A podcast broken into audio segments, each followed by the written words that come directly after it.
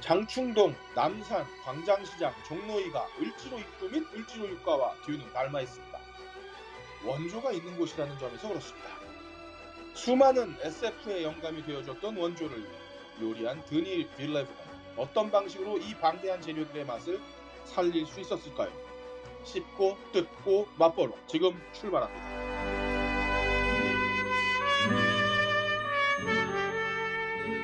전 세계 영진공 청취자 여러분 반갑습니다. 그럴 거립니다. 어. 이제는 어, 내복을 입어야 될 때입니다. 어, 썸머 타임도 종료되어서 한없이 해가 짧습니다. 코로나는 여전히 극성입니다.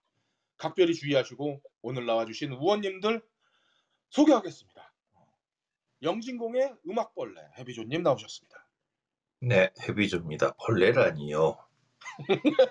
벌레 참. 기분은 좀 크죠? 자, 영진공의 여행벌레 함장님도 나오셨습니다.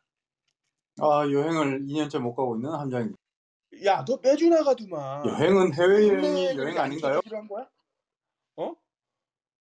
국내 여행 안 쳐줘? 국내 여행은 그냥 나들이죠. 아, 사이즈가 커졌네요. 자, 영진공의 바퀴벌레 어, 헐랭이님도 나오셨습니다. 뭐야 그게 안 죽어. 알았어 안녕 그리고 어, 최근 어, 영진공의 돈벌레로 거듭나고 있는 옆키미러님도 나오셨습니다. 네? 감사합니다 돈벌레라서 음, 아, 그럼 차도 싶네요. 바꾸고. 어. 네. 예. 네. 어, 오늘 이야기할 주제 듄입니다. 어, 저는 첫 느낌이 딱 이랬어요. 그 오랜만에 진짜 영화를 본 느낌이다. 어, 이제는 뭐 한 인물을 뭐 5초 동안 클로즈업 해- 해주는 영화가 특히나 SF에서는 없잖아요. 근데 이건 뭐 극초반에 젠데이아나 티모시 살라메 같은 인물에게 막 5초씩 아무 대사도 없이 분위기랑 표정만으로 그 극 전체를 좀 읽을 수 있게끔 시간을 주는데 아 이거는 요즘 영화에서는 정말 보기 힘든 장면 같았거든요.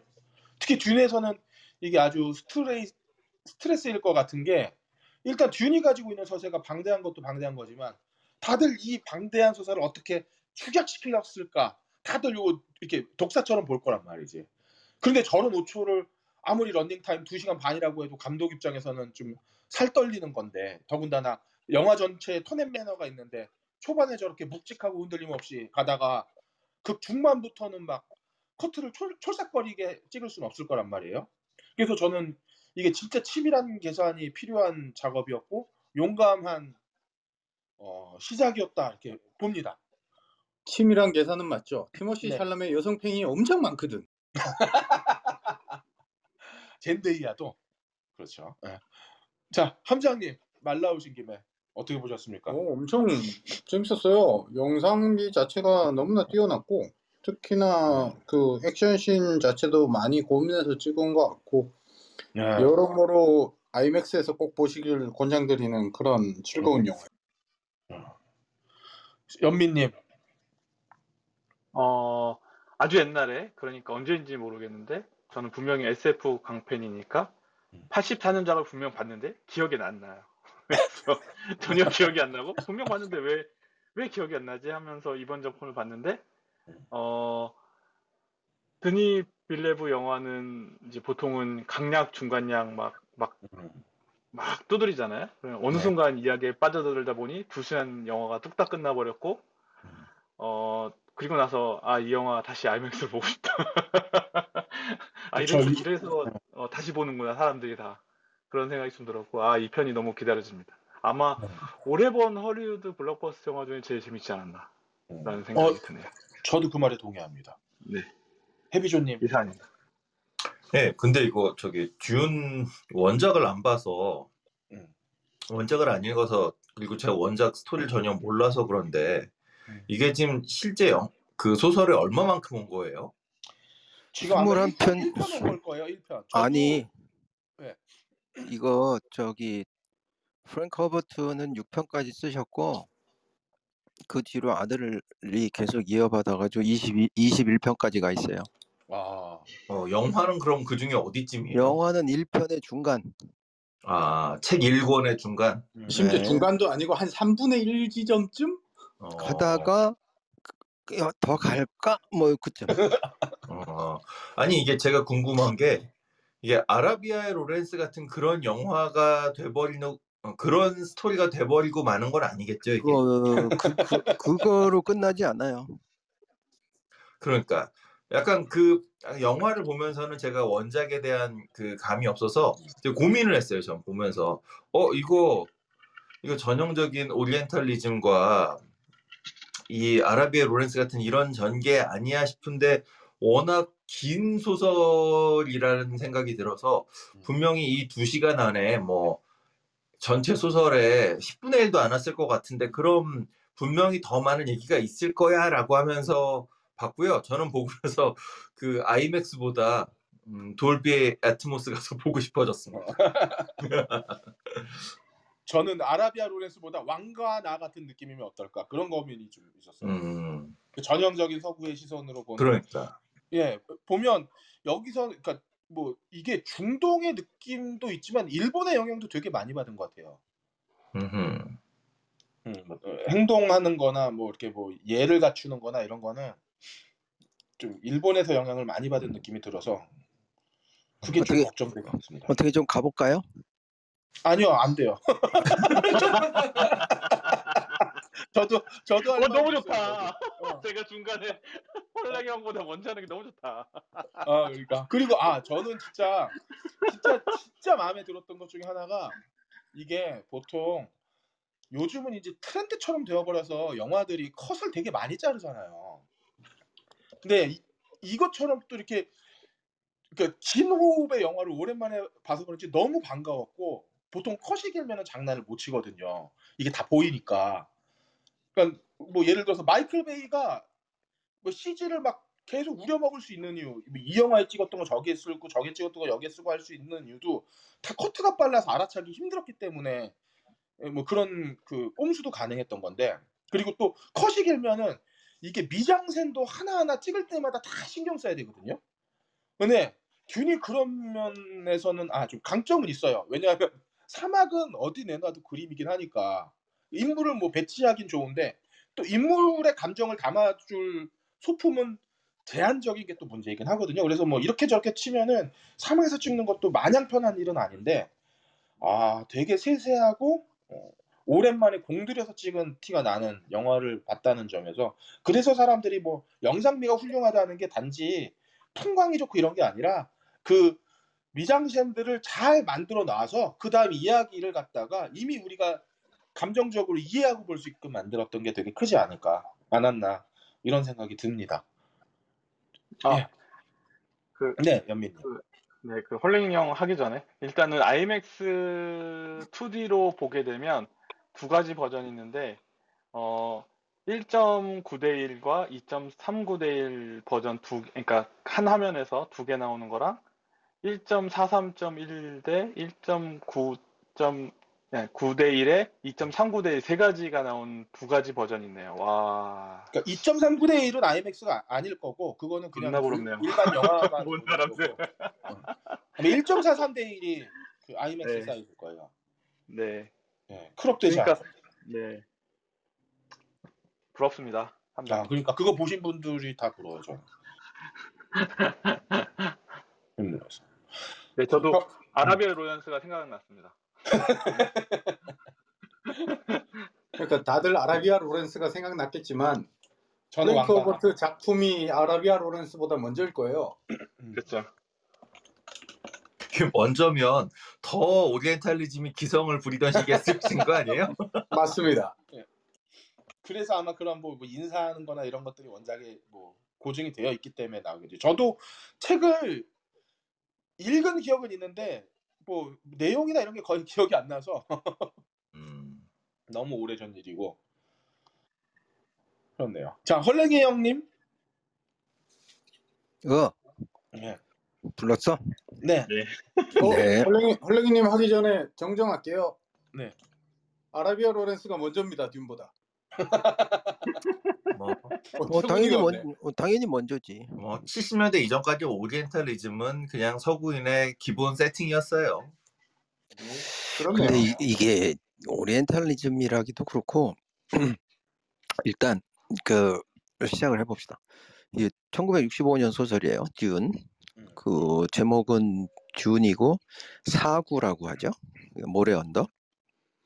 그런데 이거 쓰신 분이 누구냐면 프랭크 허버트라고 저기 미국 사람이에요. 음. 그런데 이 사람이 이제 이걸 쓰면서 그 기본적으로 요 그 세팅이 서기 만 191년인가 그렇죠?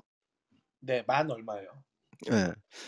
그래서 그 이걸 보시면은 이 영화를 보시거나 아니면 책을 보시면 여러분들이 떠올리실 수 있는 게 가장 먼저 떠올리시는 게 이제 아라비아 로렌스 아니면은 그 영국의 인도 그, 그 제국주의 또는 뭐 더 뒤로 가면 십자군 전쟁 뭐 이런 걸로도 다 연상이 되실 수 있어요. 가능한 게 그동안 그 서구 사회라고 하는 유럽이죠. 유럽의 어, 문명들 우리가 알고 있는 로마 문명이 됐든 아니면 게르만 문명이 됐든 모든 문명들이 그 저질렀던 그 온갖 악행들이 여기서 다 표현이 되고 있어요. 그런데 그 일단 뭐 제 개인적인 생각을 이야기하기 이전에 이 영화에 되게 영화나 소설에 좀 그 낯선 분들이시라면 일단 그 내가 반지의 제왕을 좋아한다. 음. 라든가 아니면은 왕자의 게임을 좋아한다. 그러면은 이 영화나 소설이 딱입니다. 그냥 그 푹 빠져서 오랜 시간 즐기실 수 있는 그런 소설이고 그다음에 영화이기도 하지요. 그다음에 캐스팅상으로 좀 특이한 게 위대한 쇼맨 있죠. 네.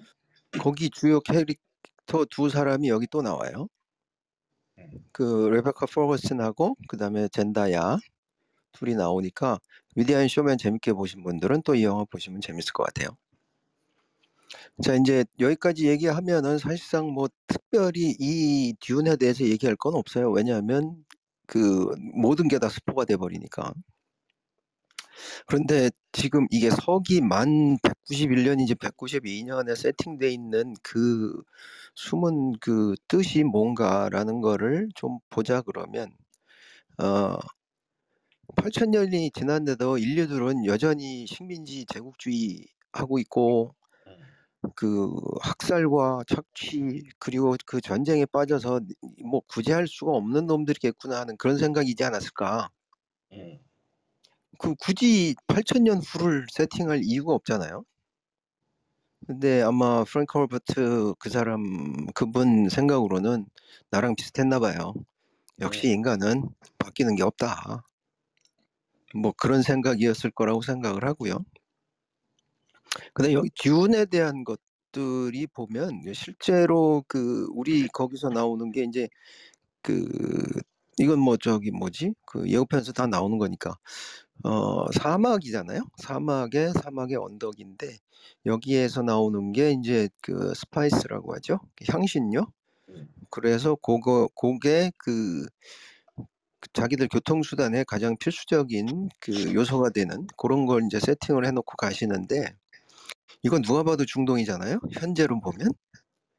그리고 그 아트레이디 가문이 출정할 때 거기에 누가 나오냐면 백파이프가 나와요. 음. 이거 스코틀랜드 그 의식에서 쓰는 거니까 이건 누가 봐도 영국이고 음. 그렇게 되면 하코넨 가문은 거기서 그걸로 따지고 보면 오스만 트루크잖아요.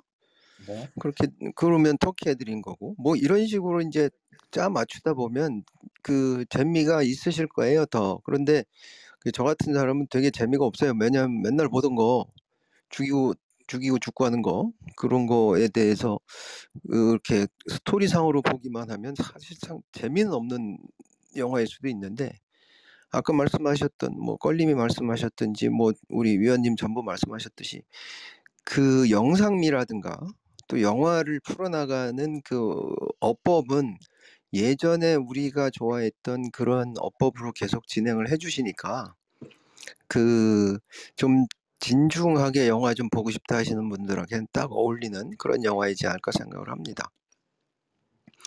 그리고 좀 실망하실 수 있는데 거기에 우리가 듀운에 대한 그 영감을 얻은 게 뭐 그 사람 그 이분 허버트 프랭크 허버트 얘기로는 자기 고향 근처 오레곤에 있는 그 오레곤 듀운에서 영감을 얻었대요. 그래가지고 뭐 좀 애매하긴 해요. 자 그리고 6편 이게 첫 편이 너무 잘 되니까 이분이 이제 6편까지 쓰게 됩니다. 이제 저기 시리즈로 듀운 사가 해가지고 그리고 이제 돌아가시고 나서 그 아들인 프랭크 허버트의 아들이 이름이 브라이언이든가 브라이언 허버트가 그 SF 작가들하고 같이 그러니까 고용했나 봐요. 그 뭘 쓰냐면 이제 프리퀄을 써요. 그래서 아- 아트레이디 가문에 대한 거, 그 다음에 하코넨 가문에 대한 거, 코리노 가문에 대한 쭉 써 나가거든요. 그렇게 해서 지금까지 21 권이 나와 있습니다. 그래서 관심 있으신 분은 에, 한 2년 정도 보시면 될 것 같은데 책만. 어, 책, 책 보는 네. 것만. 그러면은 그 사이에 영화가 한 100편이 나와야 돼요. 아, 뭐 그건 농담이었고요. 하여튼 데빌 린치가 1984년에 이거 하나 만들었었어요. 듀운이라고 요거 그랬는데 진짜 처절하게 망했습니다. 음. 그래가지고 이 그때 이제 그 여러분들이 아실지 모르겠지만 토토라는 그룹이 있거든요. 그 아프리카라는 게 요새 좀 많이 또 불려지는 것 같은데 그 사람들이 영화 음악을 맡았고 데이빗 린치가 연출을 했는데 어 그때는 때가 아니었나 봐요. 그때는 처절, 처절하게 망했습니다. 음.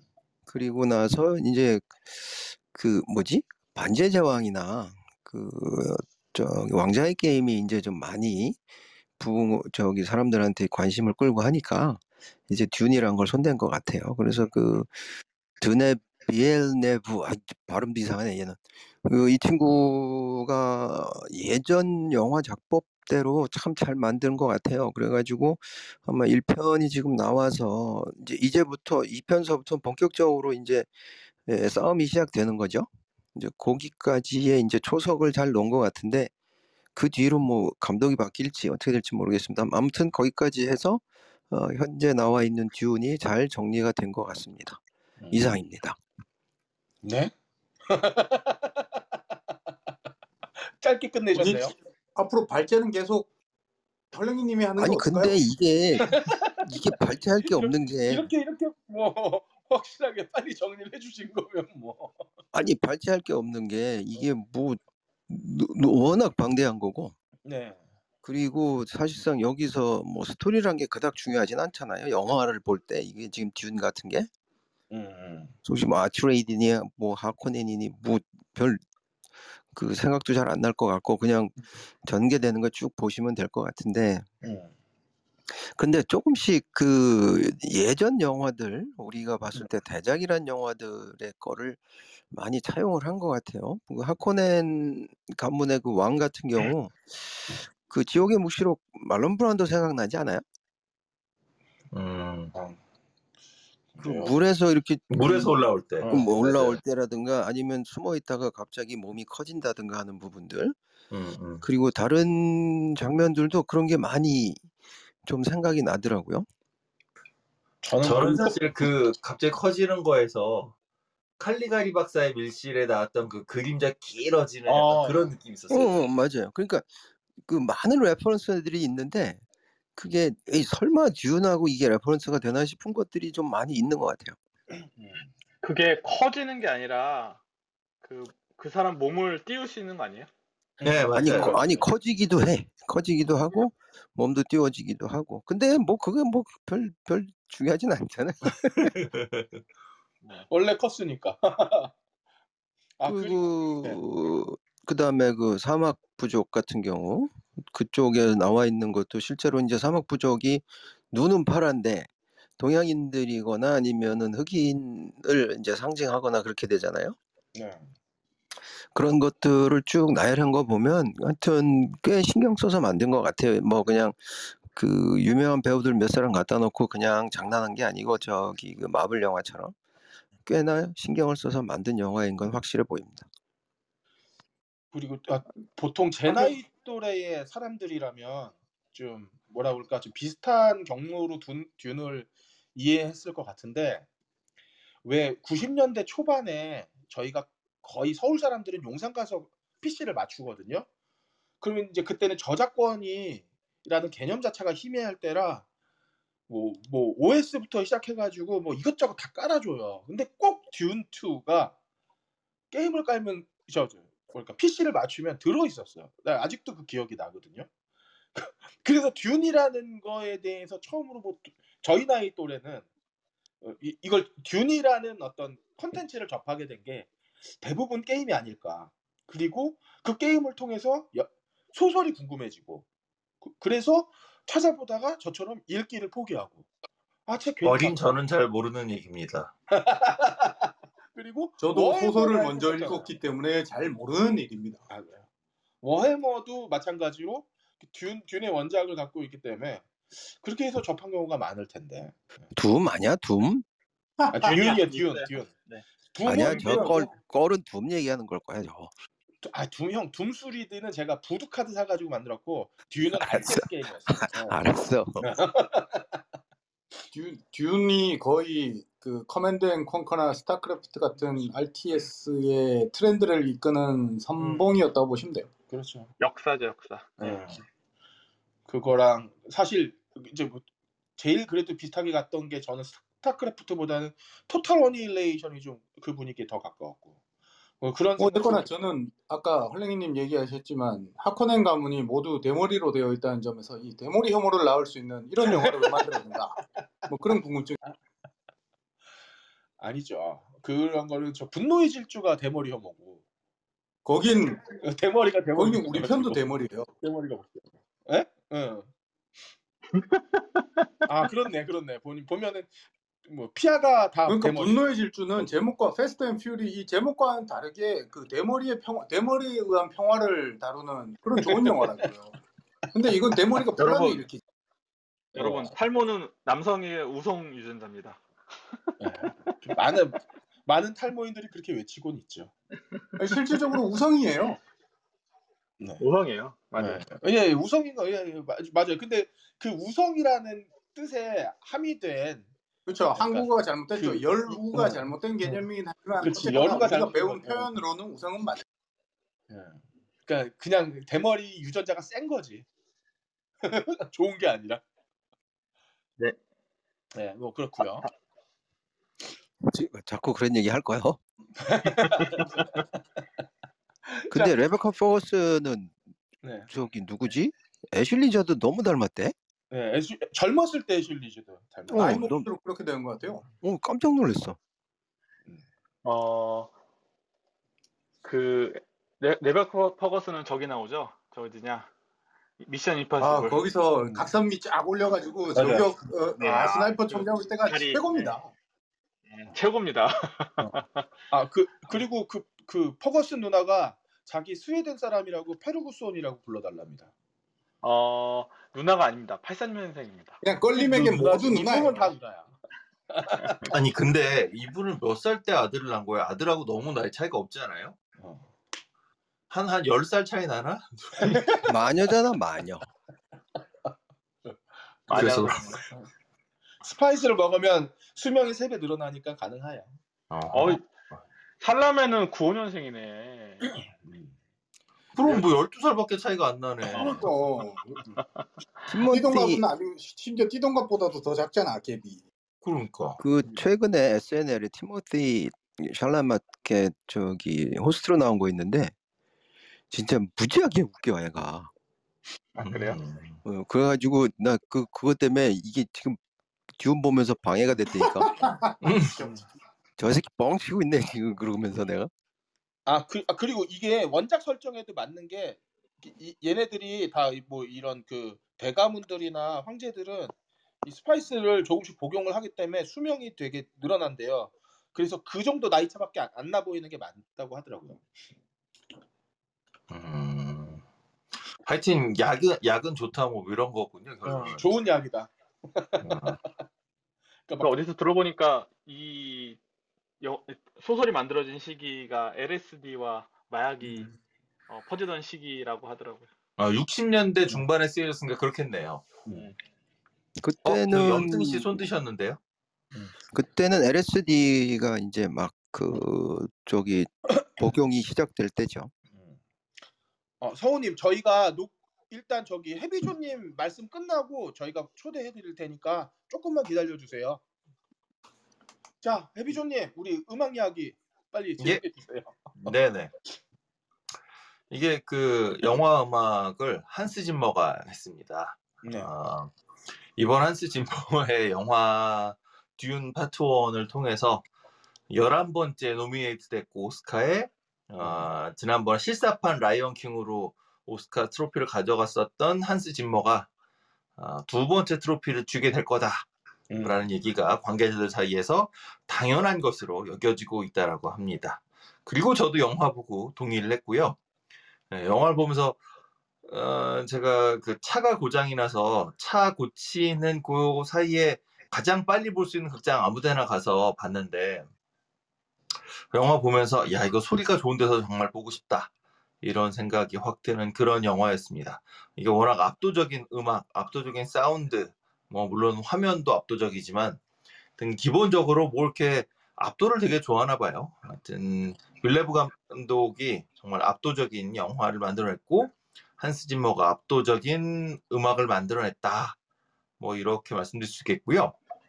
그 빌뇌브 감독이 그 블레이드 러너 2049에서 한스 짐머랑 작업을 하고선 되게 마음에 들었었나 봐요. 그래서 어, 이번에 듀운을 같이 하고 싶다라고 이제 한스 짐머한테 연락을 했는데 사실 그때 이제 잘 알려진 이야기인데 크리스토퍼 놀란의 작년에 개봉했었죠. 테넷 작업을 위해서 테넷의 영화 음악 작업을 해서 짐머가 이미 미팅이 시작되는 타이밍이었대요. 근데 듀운을 맡아달라고 하니까 어, 한스 짐머가 과감하게 논란의 테넷 작업을 어, 때려치고 듀운에 어, 뭐 뛰어들었다 라는 얘기가 있습니다. 아 그래서 테넷이 망했나요? 어, 테넷이 어. 망해 잘 만들었구만. 논란의 다음 영화도 듀운 때문에 못하겠다라고 했대요. 오펜하이머도 망하겠구나. 듀운 파트 2 작업이 이미 시작됐기 때문에. 근데 워낙 그 영화 자체가 되게 커서 그런지 영화 음악이 세 가지 버전으로 출시가 돼 있습니다.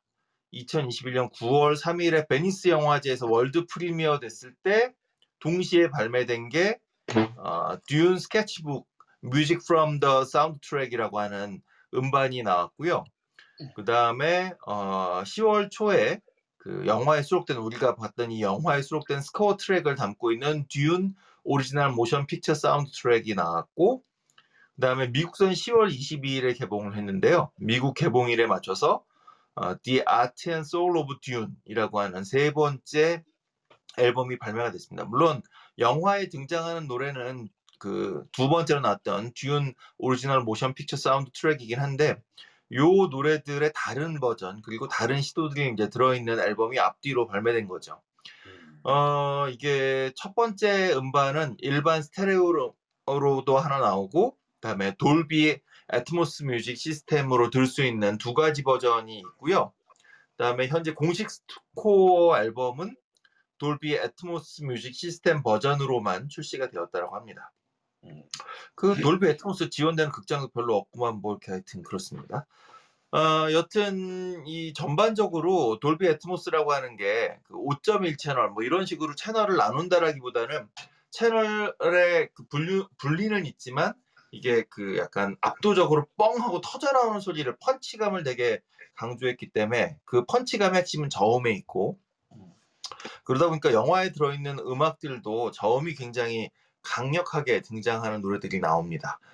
어, 듀네에 이 담긴 음악과 사운드는 제가 볼 땐 이게 굉장히 웅장하고 그다음에 이국적이다. 다시 말하면 낯설다 라고 말을 하기 좋은데 제가 보기엔 낯선 거 같은데 되게 익숙합니다. 이거 사실은. 이 낯선 듯 익숙한 요게 저는 한스 짐머라고 하는 상업 음악가의 그 어떤 한 끝에 가 있는 사람이 가지고 있는 최고의 장점이라고 강점이라고 장점인지 는 모르겠고 강점이라고 저는 보고 있는데요. 뭐 이를테면 팀판이나 타악기를 세게 때린다거나 혹은 뭐 그 림이라고 그러죠. 그 타악기의 쇠 부분 이런 걸 때리는 소리로는 도저히 담을 수 없는 파열음 요런 거 하나 녹음하자고 전 세계 돌아다녀 갖고 어뭐 바위 덩어리 떨어뜨리는 소리 녹음해 갖고 그런 파열음 하나 꽉 넣는 근데 이게 이제 그 굉장히 영화를 보면서 온몸이 움찔할 정도로 강렬한 소리긴 한데 어쨌든 파열음이죠 뭐. 그러니까 디테일을 아는 사람들한테는 굉장히 놀라운 충격으로 다가오지만 디테일에 둔감한 사람들에게도 어, 이거 파열음이네라고 알아들을 수 있는 하등 이상이 없는 소리. 그러니까 어, 새로운 소리고 신기한 소리인 것처럼 들리지만 이미 우리가 잘 알고 있는 소리들을 조금씩 조금씩 비틀어서 전혀 처음 듣는 소리처럼 들리지만 익숙한 소리에 약간 다른 버전으로 만들어 놓는 능력. 이게 저는 한스 짐머가 가진 최고의 강점이라고 보고 있고요. 그게 이제 그 리모트 컨트롤이라고 하는 현존하는 최고의 영화, 드라마, 게임, 스코어 회사를 만든 어, 힘이다라고 어, 보고 있습니다. 근데 뭐 그렇다고 해서 너무 익숙해지면 안 되는 게 어, 이런 식의 그 거대한 음악 그리고 음. 거대한 우주의 판타지를 가지고 있는 그 영화들은 뭐 스타워즈 시리즈를 통해서 어, 스타워즈 시리즈가 이제 바그너 그다음에 홀스트 이런 그 European 클래식 스타일의 기초한 음악을 헐리우드 대작에 빵빵 쓸 수 있다 이런 거 보여줬고 그다음에 뭐 우리 반제왕 시리즈를 통해서도 이미 충분히 이런 그 큰 오케스트레이션을 강렬하게 사용하는 음악들 많이 익숙해져 있습니다. 그래서 비슷하게 어, 기본적으로 이 영화의 듄이라는 영화의 음악의 뼈대는 오케스트라가 운영하고 있거든요. 그런데 각각의 수록곡의 성격이나 어떤 스타일 이런 것들을 좌우하는 솔로 악기 혹은 그 솔로로 혹은 솔로가 아니다 하더라도 이 음악에서 귀에 확확 들어오는 이런 소리들은 다 오케스트라가 아닌 악기들로 어, 담당이 됐습니다. 요게 그 큐베이스라고 음악 작업하시는 분들은 잘 아실 텐데 가상 스튜디오 신디사이저예요. 그러니까 실제로 그 키보드를 치면서 하는 게 아니라 어 물론 키보드로 작업을 가능하겠지만 그 큐베이스라고 하는 컴퓨터로 되어 있는 가상 신디사이저 그래서 소리를 무한정 늘려서 섞어낼 수 있는 요 신디사이저를 굉장히 전면에 썼다라고 합니다. 그래서 뭐 음. 뉴욕 타임즈랑 그 인터뷰한 거 보니까 한스 짐머가 이번에 듀운 작업할 때 제일 신났던 게 자기가 몇십 년 동안 했던 오케스트라 중심의 음악이 아니라 어, 이 음악의 엣지를 전부 어, 큐베이스로 그러니까 기존에 없는 소리들로 만들어서 너무 신났다 뭐 이런 얘기를 하는 인터뷰가 있더라고요. 음. 아시다시피 한스 짐머는 어, 락 밴드로 경력을 시작한 사람이기도 합니다.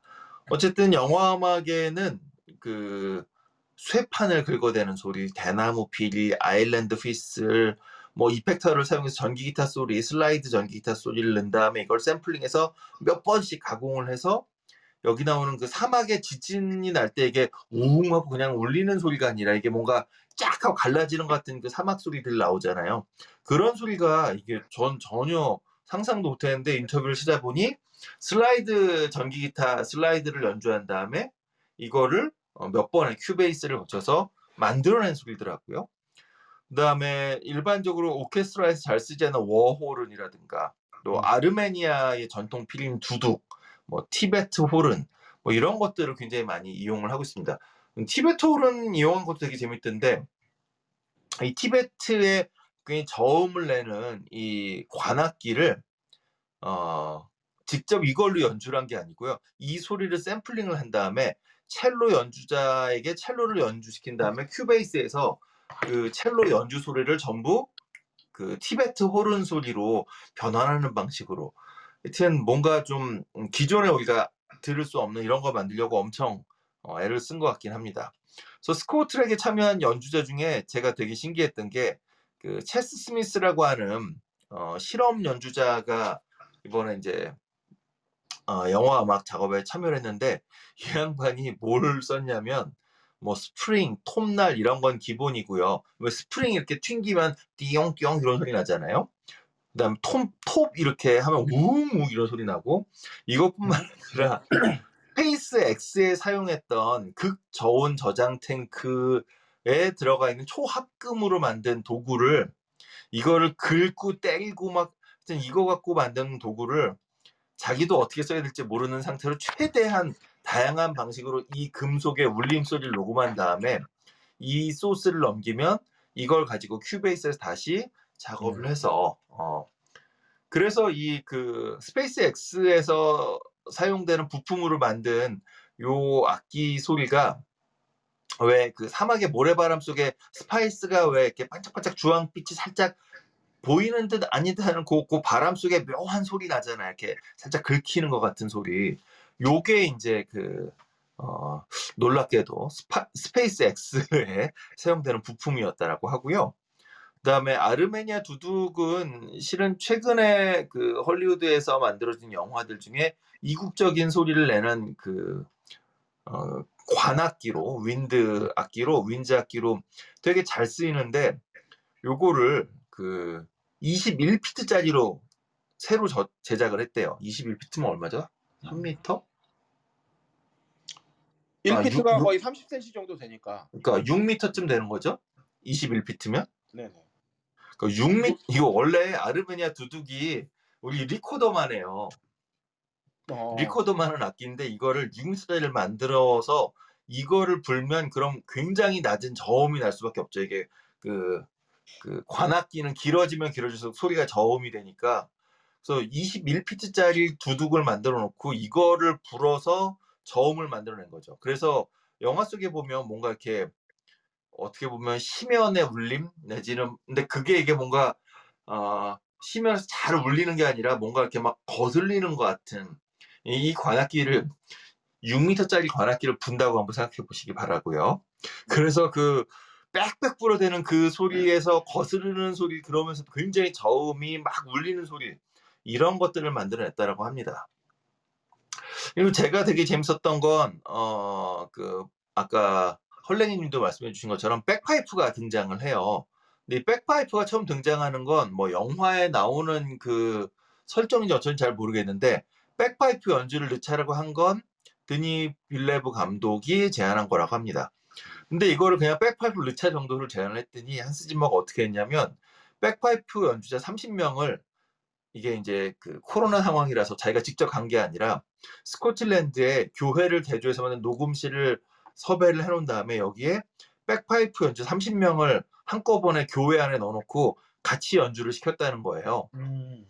그러면 백파이프 자체가 굉장히 배음이 많은 악기인데 30명이 같이 불면 배음이 어마무지하겠죠. 근데 교회라고 하는 공간은 당연히 여러분이 아시다시피 굉장히 많은 반사음, 이 네. 반사음들을 통해서 그 천국의 웅장한 울림 이런 거 만드는 걸 되게 머리 써서 만든 공간이 교회라고 하는 공간인데 이 공간에 그 날카로운 소리로 가득한 그 날카로움과 배음이 가득한 백파이프를 30명을 동시에 연주하게 해서 그 공명을 일부러 어, 잡아냈다는 거죠. 그래서 그 백파이프 연주 장면이 어, 전투 장면에 뒤에 흐르죠. 굉장히 혼돈스러운 상황이 여기서 만들어지는 겁니다. 아, 유기조님, 저 질문 네. 하나가 있는데, 예. 그 아라키스의 행성에 맨 처음에 이 아트레이데스 가문이 도착할 때 백파이프를 한 명이 불고 이렇게 네, 내려오죠. 어. 그러니까 그게 네. 30명이 부른 거를 아니요, 아니요, 아니요, 아니요. 그건 아니고요. 어. 그거는 한 명이 부른 거고요. 음. 근데 이제 그거 말고 그날 밤에 아, 그날 밤은 아니고 밤 아니고 잠깐 스포잖아. 어쨌든 그 밤에 전투가 벌어지잖아요. 아, 거기서 나오는 배경음악. 네, 거기에 그냥 싸움 장면만 혹은 이 싸움 장면과 칼 소리 뭐 이런 걸 생각하실 수 있는데 그 소리 뒤에 빽빽 빽빽 하고 뭐가 막 울리는 소리가 엄청나게 들리거든요. 이게 실은 백파이프를 30명이 불게 해서 만든 소리라고 합니다. 아, 1도 기억이 안 나네. 아, 예. 어제, 어제 봤는데도 기억이 안 나네. 어 그리고 이 영화에서 가장 이제 핵심은 물론 주인공은 티모시 샬라메고 음, 이 폴 아트레이드가 이제 주인공으로 되어 있긴 한데 영화의 핵심적인 역할들은 어머니가 됐건 혹은 저기 누구야 그 그 차이니?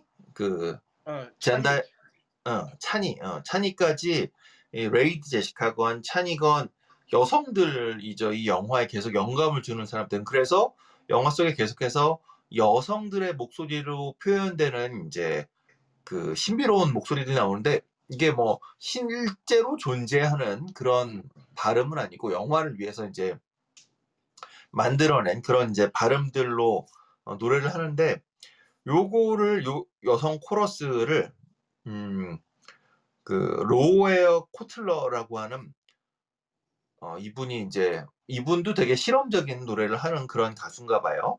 근데 이 사람 한 사람의 목소리를 overdubbing해서 만들었대요. 음.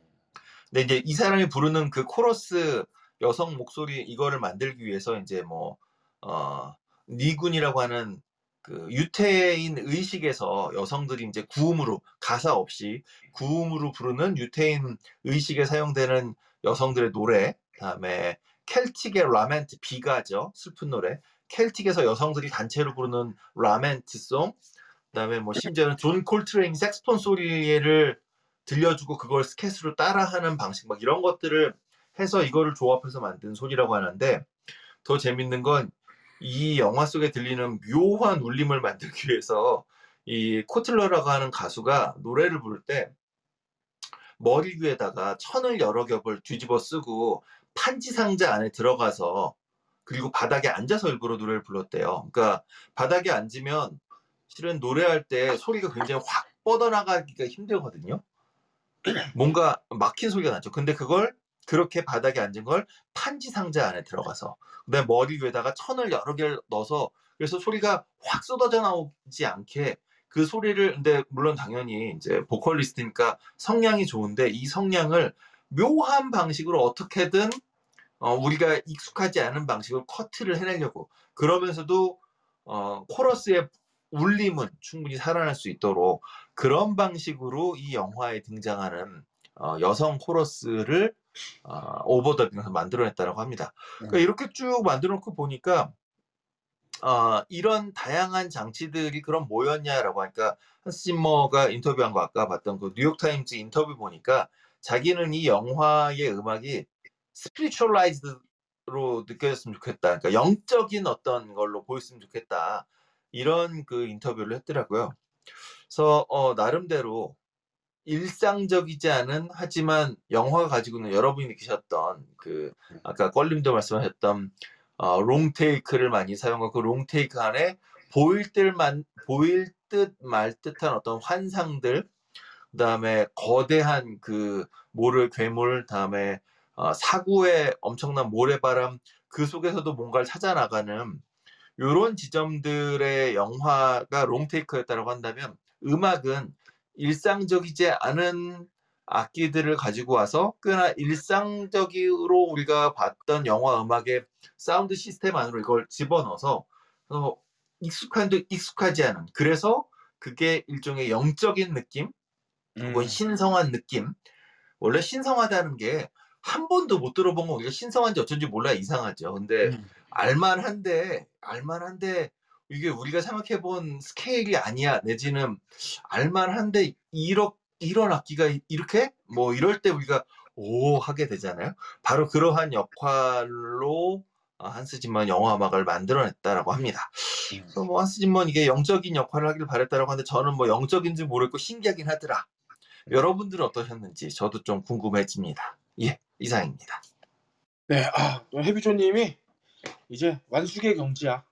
딱 술술 넘어가요. 술술. 압축적으로 어, 너무 이렇게 이야기 잘해주셔서 감사하고요. 저희 이 듀에 대해서 같이 더 이야기하고 싶으신 분들 계시면 손 흔들어 주시고 같이 이야기 나눴으면 좋겠습니다. 예, 성우님. 녹음은 여기까지 할게요. 네네. 아, 안 돼요, 안 돼요. 해, 저 엔딩은 해야 되니까 저희 녹음은 끊지 말아주세요, 함장님. 예. 네네. 자, 성우님 저희 저 이쪽 저 임, 이거 뭐라 그러지? 아, 왜 또- 이름도 까먹었어. 스피커로 올, 저 해드렸습니다.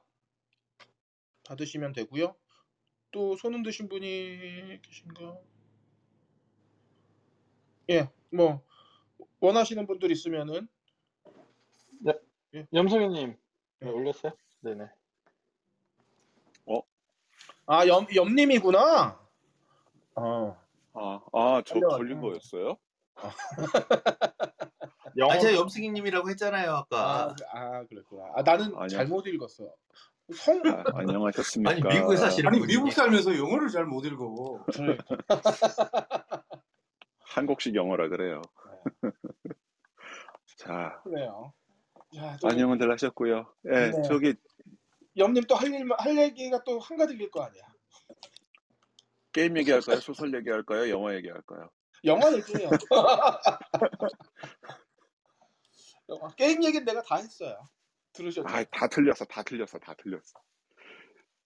91년에 처음에 게임이 크라이오 인터랙티브에서 나와요. 그래가지고 거기 RTS 파트만 빼서 나온 게 듄 2편이고, 그래, 내가 한게 준 2편이에요. 예, 있어. 그듄 2편인데, 그듄 2편이 지금 이제 누구야, 저기 함장님 말씀하셨던 것처럼 그 이제 스타크래프트류의 어떻게 보면 이제 그게 최 최초의 게임이 되는 거예요. 그러니까 듄 1편 게임은 전략 파트랑 어드벤처 파트가 나눠져 있었는데 거기서 어드벤처 파트, 스토리 타 파트를 딱 빼고 난 다음에 아예 그냥 전략 파트로만 가자 그래서 그게 나왔던 게 그게 92년이에요. 그리고 그거 나온 다음에 그 영향을 받아서 94년에 블리자드에서 워크래프트를 냈는데 얘네가 그 영향을 준 게 이제 그 워, 모뎀 플레이를 처음으로 지원을 했던 거죠. 음. 그런 게임류에서. 그러면서 그 거, 그거를 만들었던 듄을 만들었던 회사여서 회사랑 그 저기 뭐야 블리자드랑 이제 둘이서 누가 후속작을 먼저 내냐 그래서 전자는 커맨드 앤 컨커를 내고 후자는 이제 워크래프트를 내고 이제 그런 얘, 얘기들인데 그 얘기까지 가면 너무 많을 것 같고요. 어쨌든 그래서 그 듄에 있어서 제가 처음에 그 봤을 때 느낌은 게임 처음 봤을 때는 그 일단은 인터페이스랑 사운드였어요. 근데 그 음악이 역시 그 불세출의 게임 음악가 그 프랭크 백 저기 클레파키 그러니까 어, 지금 이렇게 얘기를 들으시면은 좀 어, 저기 하신 분들 계실 텐데 그 커맨드 앤 컨커 배경음악 그 만드신 그분이거든요. 예, 그래가지고 그분이 지금까지도 그때 이제 데뷔를 하셔서 있는 거고, 뭐 그 정도? 소설에서는, 그러니까 소설이랑 영화를 좀 본다 그러면은, 84년판 영화 보신 분 계세요, 여기? 본 데이비드 것 린치. 같아요. 본, 저요. 아주 희미하게 본 것 같아, 우리. 하는데 기억이 안 나요. 그 84년판 영화 어떠셨어요? 기억이 안 기억이 안 나네. 난다니까요. 전 데이비 린치를 사 데이비 린치를 사랑합니다. 그 데이비드 린치가 그 영화, 이건 내 영화 아니야. 라고 했던 얘기도 아시죠?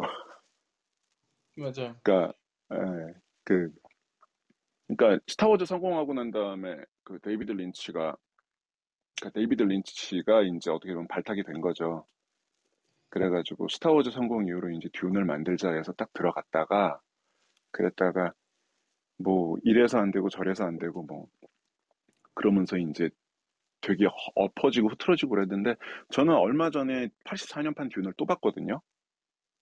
근데 솔직히 처음 봤을 때는 세 번 만에 성공을 했어요. 처음에 두 번은 자고 세 번 만에 끝까지 다 봤는데 근데 84년판 듀는 얼마 전에 다시 보니까는 어이씨 이거 미술이 괜찮다라는 느낌이 들더라고요. 지금 다시 봐도 84년판 듀는 미술이 이렇게 나쁘다는 느낌은 안 들었어요. 근데 그 가이거 그- 그거 미술 감독하지 않았어요? 그거는 잘 기억이 안 나요. 예, 그 그 비슷했던 가이거 것 같은데, 미술을 예. 담당했기 때문에 아마 예. 저 그렇게 그런데 기억하고 있어요. 근데 이제 그게 74년에 듄을 16시간짜리로 만들려고 그랬다가 이제 뒤집어진 사태가 있고, 그리고 2000년에 듄이 3부작 드라마로 나온 적이 있어요. 근데 이거는 의외로 괜찮습니다. 그러니까 이게 괜찮다는 게, 아, 재밌어 이 정도가 아니라, 적어도 이제 주무실 정도는 아니에요. 그냥 그 사람들 드라마 중심으로 되게 많이 풀어가지고. 그래가지고 이제 이번에 나온 듄은 솔직하게 말씀을 드리면 저는 듄 소설을 그렇게 좋아하는 편은 아닌데 그래도 봤거든요. 그랬는데 일단 우려되는 거 하나는 첫 번째가 뭐냐면은 소설 1부 전체의 4분의 1밖에 안 돼요, 지금 얘기가. 그러니까 build-up을 되게 오랫동안 주인공 build-up을 하는 과정을 만들어 놨는데 중간 과정을 다 뺐어요, 뭐. 원래 거기 나오는 spice가 그러니까 그 세계에는 컴퓨터라는 존재가 인간이거든요. 그러니까 인간이 그 spice를 먹으면 계산 능력이 좋아져 가지고 초공간 항행을 할 수 있는 그런 존재가 되는 건데 뭐 그런 설정들은 다 빼고 나서라도 그 레베카, 레베카 퍼거슨 있잖아요. 그 여자가 이렇게 뒤에 있던 그 베네 게세리트라고 하는 조직이 누구야 그 저기 톰 아트레이드랑 어떻게 영향 미치냐 뭐 이런 얘기들을 조금이라도 보여줄 수 있었는데 그런 빌드업을 다 뺐는데도 소설의 4분의 1밖에 안 뒀어요 아직. 그러면은 지금 2편 3편 되면은 뭐 2편에서 이제 프레맨한테 배우고 아마 2편에서는 스타워즈식으로 간다 그러면은 프레맨한테 이거저거 배우고 난 다음에 이제 앞으로 어떻게 가겠다. 그러면서 이제 첫 번째 하코넨에 대해서 승리 얻고 그 다음에 뭐 나주 3편에서 대승리 얻고 그렇게 끝날 텐데 그러면은 아마 보시는 분들이 되게 그 전에 드니 빌레브 영화와는 다르게 어떤 의미로는 되게 뭐랄까 이렇게 전개가 빠르다 못해 도약이 심할 것 같다는 느낌까지 들 정도거든요. 그러니까 제가 뭐 여러분들만큼 영화를 잘 알고 많이 본 건 아닌데 드니 빌뇌브 영화 스타일 자체는 어떻게 보면은 관찰자의 입장이었다고 저는 생각을 해요. 그러니까 시카리오 같은 경우도 일부러 주인공이 아니고 그리고 블레이드 러너 같은 경우도 어떤 거대한 이야기를 따라가는 그러니까 이야기 자체가 서사 자체가 주인공이지 그 주인공은 그냥 그거를 따라가기만 하다가 끝나거든요. 드니 빌레브는 그런 영화를 보여주기만 하는데 듄 같은 경우는 그런 연출 스타일이랑 영웅 서사가 맞는지는 저는 좀 의문이에요. 그래서 앞으로 이 사람이 어떻게 얘기를 뻗쳐 나갈까에 대해서는 약간 의문은 들기는 하는데 그래도 저는 이번에 듄을 그냥 극장에서 보고 아내랑 아이맥스에서 한번 또 볼 준비를 하려고 하- 하고 있어요. 그러니까 미술이랑 음악 자체가 엄청나게 좋았기 때문에 그래서 아이맥스가 다 내려갔다는 게 문제네요. 아 12월에 다시 올라와요. 아 그래요. 어. 그래가지고 그 지금 그 말씀을 드리려고 그러는데 이거는 뭐 제가 어떻게 이런 말씀 드려도 될지 모르겠는데 좀 들리는 얘기예요. 그 돌비 앤모스랑 그리고 난 다음에 아이맥스 원래 촬영비로 찍은 데는 우리나라에서는 수도권에서 용산 아이맥스밖에 없다 그래요. 그러니까 나머지는 다 이게 뭉개졌다 그러더라고요. 뭉개고 뭉개지고 자르고 뭐 이런 말을 하면은 저도 이제 경쟁률 자체에 매우 심각한 타격을 나중에 보게 되겠지만은 어쨌든 그냥 봐가지고 너무 그러니까 좀 땅을 치고 후회했다 그런 느낌? 아 내가 이걸 아이맥스로 봤어야 되는데 왜 그냥 일반 극장에서 봤나? 그러면서 해비주님 말씀하셨던 것처럼 그 사운드가 사람을 완전히 압도하는 느낌도 엄청 좋았고 뭐 드니 빌레브의 미술이야 뭐 이거는 뭐 보증수표 같은 거니까 예, 그런 걸로 봐가지고 그런데 이제 저기 조금 우려라 그래야 될까?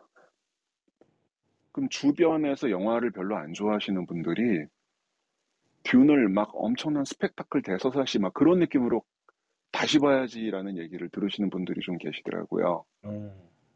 근데 다들 아시겠습니다만은 어, 어떤 스타워즈 같은 경험을 갖고 들어가신다. 아, 그, 그걸 기대를 하시고 극장에 들어가신다 그러시면은 좀 많이 실망을 하실 그럴 건 좀 있을 것 같아요. 뭐, 예, 일단 생각나는 건 이 정도입니다. 제, 예. 제 스타워즈를 좋아하지 않는 저 사람으로서 예, 예 저는 지금의 디자인이 너무 마음에 들어요. 그리고 그렇죠. 어 그, 그리고 아 혹시 우리 우원님들 중에 이 요번에 그뭐 함선이나 이런 디자인에 있어서 좀 어떻게 느끼셨는지 모르겠는데 저는 이 질감들이 어 그 기존에 봐왔던 좀 공식이랑 좀 많이 다르다. 특히 이게 그 현실적인 표현을 하기 위해서 우리 일부러 더럽히고 하잖아요. 예, 예, 근데 그게 아니라 정말 깔끔한데도 그 웅장함이랑 거대함이 질감으로서 표현된 게 되게 마음에 들었어요. 음, 아, 말씀 나온 김에 그 메카닉 얘기해가지고 나는 말씀 나오는 건데, 그 기억하실 분은 기억하시겠지만은 그 저기, 거기 나오는 비행체들은 날개가 새 모양이에요. 음. 근데 그 이번에 나오는 드니 빌레브 영화에서는 날개를 잠자리 모양으로 했더라고요. 근데 그게 이제 시각적인 걸 위한 건지 아니면은 이게 사운드를 위한 건지는 영화를 보면서 좀 헷갈렸어요.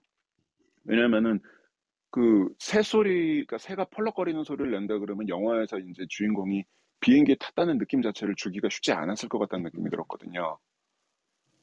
그런데 저 그게 원작 을 보신 분들에서는 어? 하실지도 모르겠지만은 뭐 원작에 대한 애정이 없는 저 같은 경우는 어? 이것도 괜찮네라는 생각을 좀 했기 때문에 예, 그런 부분도 뭐 상당히 매력적이고 그리고 이제 아까 이제 헐랭이님 말씀하셨던 것처럼 고향집에 사막을 보고 썼다고 이제 얘기를 하셨는데 나중에 이게 이제 팬들이 붙어가지고 조금 조금씩 얘기가 붙는데 발네 게세리트가 하는 말이 나중에 아랍어 스타일로 바뀌어요. 음. 그러니까 진짜 석유를 대놓고 얘기를 했구나. 라는 이제 그런 얘기들을 뭐 이제 아예 직설적으로 계속 보여주는 음. 그래가지고 제가 조금 걱정인 건 뭐냐면은 듀의 앞으로의 서사가 이게 조금 어그러지고 실망을 준다라고 한다 그러면은 이거는 듀이 가지고 있는 소설 자체의 서사의 한계라고 저는 보거든요. 음.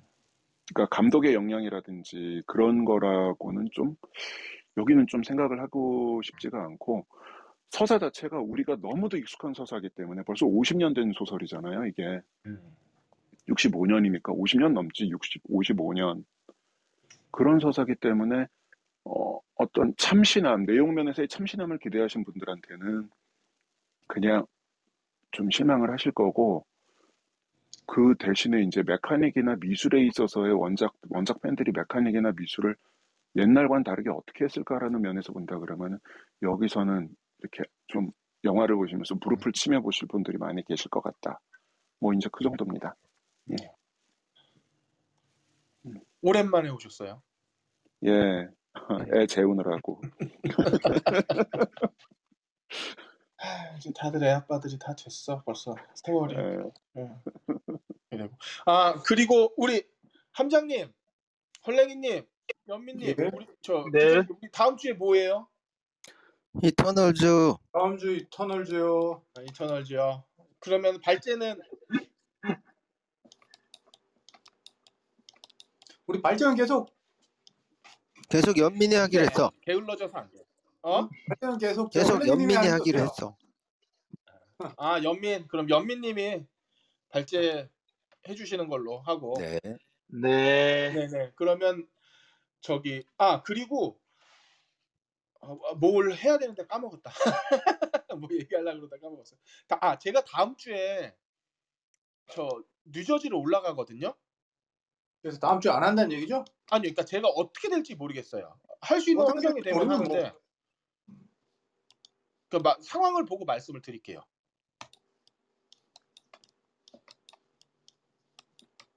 네. 네네. 예. 그러면 그렇게 하는 걸로 하고 더 말씀하실 분 어, 정규님 손 드셨는데 잠시만요. 금요일 전까지만 알려주세요. 네, 알겠습니다. 그렇게 하겠습니다. 안녕하세요, 정규님. 예, 안녕하세요. 네. 저기, 저기 아까 그 해비조님 말씀하신 것 듣다가 좀 궁금한 게 있어가지고요. 네네. 그, 그 영화 음악, 그 한스 짐머 음악이 그 돌비 애트모스 때문에 더 웅장하게 들리고 더 임팩트 있게 들렸다고 했는데 그게 제가 돌비 애트모스 음악을 들어본 것 중에 애트모스 아닌 거랑 애트모스인 거랑 사실 큰 차이를 많이 못 느꼈거든요. 그게 혹시 뭐 다른 의미가 있나?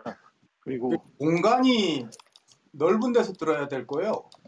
아, 근데 제가 사실 제가 이 영화를 못 봤거든요. 근데 어렸을 때 생각 그 게임하던 거 생각을 해보면 하늘에서 날아가는 이제 뭐 비행선 같은 것들이나 이런 무기들이 있었던 걸 기억이 나는데 이게 돌비 애트모스는 기본적으로 이제 차별화가 된 거는 사실 상층에 있는 그 탑에 있는 소리가 object로 돌아가는 소리라서 이게 음악이랑 한스 짐머의 음악의 웅장함하고 이게 차이가 있- 뭐가 있을까라는 생각을 좀 해보거든요. 근데 어, 이게 그 애트모스로 요즘에 그 어, 아이튠즈도 그렇고 여러 군데서 지원을 해주더라고요.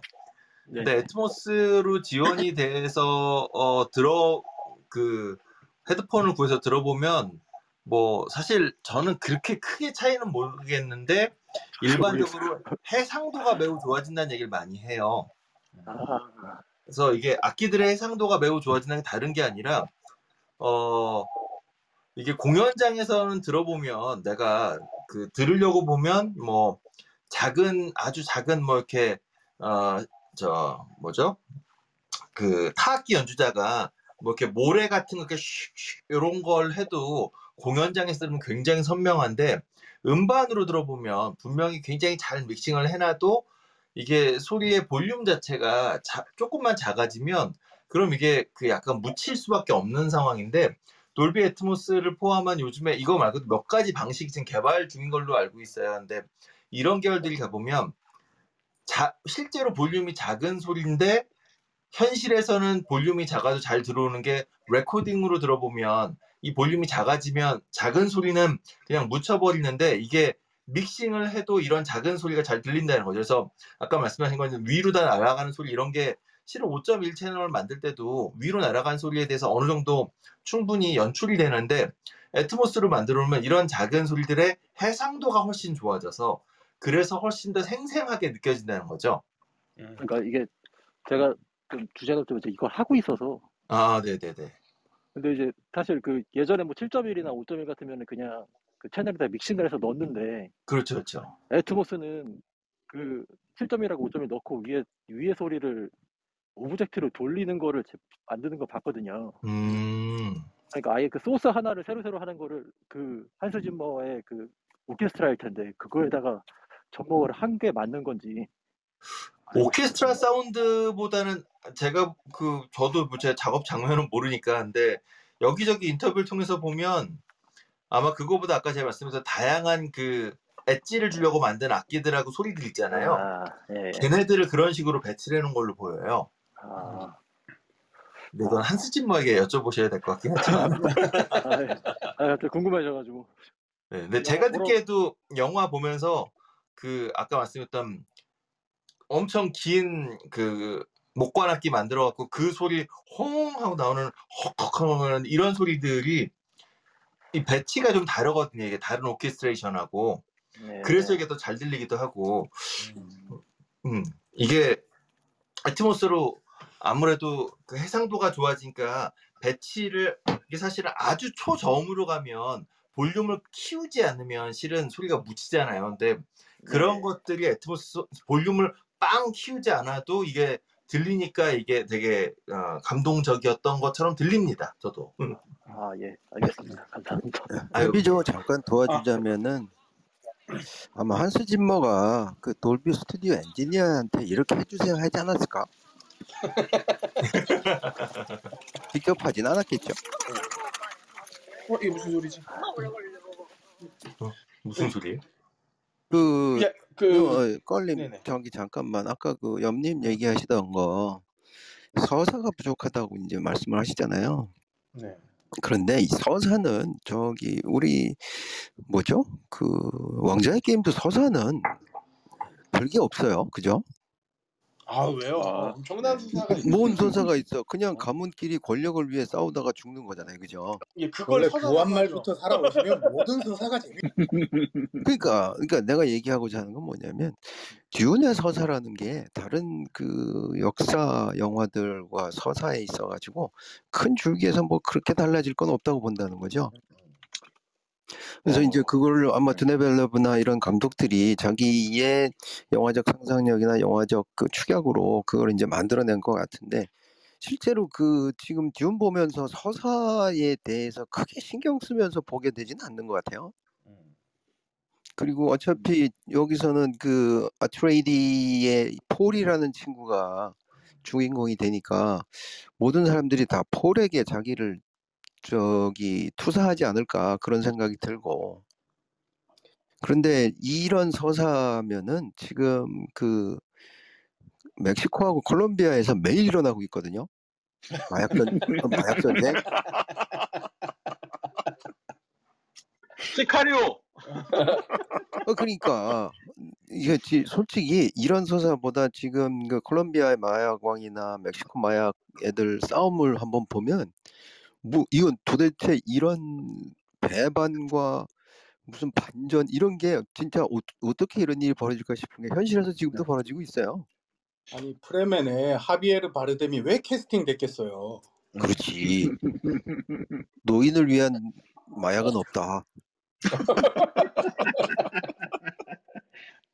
그래서 그 음. 실제적으로 이 듄이라는 거에 대해서 지금 사실상 우리 나이 또래 말고 이제 20, 30대 분들이 만약 보시게 된다 그러면은 충분히 그 좋아하실 만한 층과 뭐 이런 게 다 있어 하는 층으로 그냥 확실히 나눠질 것 같아요. 그래도 저는 꼭 보셨으면 하는 어 바람이 그래 저 있습니다. 어, 저도 추천은 합니다만 근데 이런 그 이렇게 빌드업을 하고 그 안에서 어 전개가 되고 클라이맥스로 갔다가 정리가 되는 이런 구조 영화 이야기 구조가 요새도 먹힐까? 뭐 그런 생각을 좀 해보긴 해요. 그 저는 왜 네. 사람들이 이거 반지의 제왕이랑 자꾸 비교를 하는데 반지의 제왕 1편은 동굴에서 도망치다 끝나요. 아니요 반지의 제왕과 비교하는 이유 자체는 반지의 제왕도 캐릭터를 보면 영국 아일랜드 그다 어, 이렇게 그쪽 어 영국 섬 안에 있는 인종들만 가지고 만들어낸 그리고 동양 그다음 오스, 오스만 제국에 대한 비하 이런 것들이 녹아져 있는 것처럼 음. 똑같이 이것도 아라비아 로렌스 잣대를 대면 똑같으니까 뭐 음. 시대를 길게 한 작품이고 뭐고 간에 그 두 가지가 서구 중심의 어, 시각이 그대로 녹아져 있는 작품이라서 비교를 할 수밖에 없어요. 음. 아, 그러니까 영화적 재미를 얘기한 건데 저는 뭐 어 이그그 하코넨의 침략 장면도 그렇고 어, 너무 좋았어요. 즐겁고 재밌게 봤습니다. 네, 뭐 그런 부분들에 대해서는 뭐 네. 크게 문제는 없는 영화 같아요. 어, 저기 지금 검색하다가 뭐 하나를 봤는데요. 제가 아까 이제 말씀드리면서 중간에 얘기 뭐 설정이 되게 많이 떴다고 얘기 말씀드렸잖아요. 얘기가 서사 부분이. 음. 근데 HBO Max에서 드라마로 나온답니다. 아, 예. 이걸 그러면은 음, 뭐 이제 뭐뭐 예, 예. 다른 저걸로 어. 그 베네게세리토 그러니까 누구야? 그 레베카 퍼거슨, 레베카 퍼거슨 있던 그 아줌마들 집단 있잖아요. 마녀 집단. 예. 그거 하는데 뭐 파일럿을 드니 빌 저기 뭐야 드니가 맡고 나머지는 드라마로 좀 많이 해가지고 몇 개씩 들어갈 모양인데요. 그러면 거의 마블이 마블처럼 새로운 예, 마블이 새로운 트렌드를 만들어냈네요. 영화랑 드라마랑 스토리 없고 그러니까 하나로 뽕, 뽕을 뽑는 그러니까 여러분 이제 거지. 돌비 애트모스를 집에서 즐기기 위해서 애플 TV를 사시고요. 음. 디즈니 플러스를 가입하셔서 이제 다 보시면 돼요. 근데 그 아까 전에도 돌비 애트모스 제가 얘기하려다가 말았는데요. 집에서는 그거 구현이 거의 안 된다고 봐야 돼요. 그러니까 아, 되든 안 돌비 되든 어쨌든 그렇게 출력되면 되지 뭘 바라는 거예요, 도대체. 그러니까 되려 되, 그 setup을 방음이랑 이런 걸 할 만한 어, 공간과 단독 주택을 구입할 수 있는 분은 돌비 애트모스 추천합니다. 아니야, 아니 그렇게 자기가 들, 그렇게 치면 홈 시어터가 말이 되나? 그렇지 꺼리 예. 스피커를 들고 예. 위에서 올리면 스, 스피커를 위로 올려. 공, 공간이네. 애트모스에 진정한 약간 약간 싱크로 차이는 좀 있겠지. 자 그래, 이쯤하고 접으시죠. 예, 네. 알겠습니다. 야, 오늘 모두 다 또 수고하셨고요. 즐거운 마지막 주말 밤 보내시길 바랍니다. 저희는 다음 주에 이터널즈로 다시 돌아오는데 제가 돌아올 수 있을지는 모르겠습니다. 다음 주에 뵐게요. 수고하셨습니다. 고맙습니다. 수고하셨습니다. 아,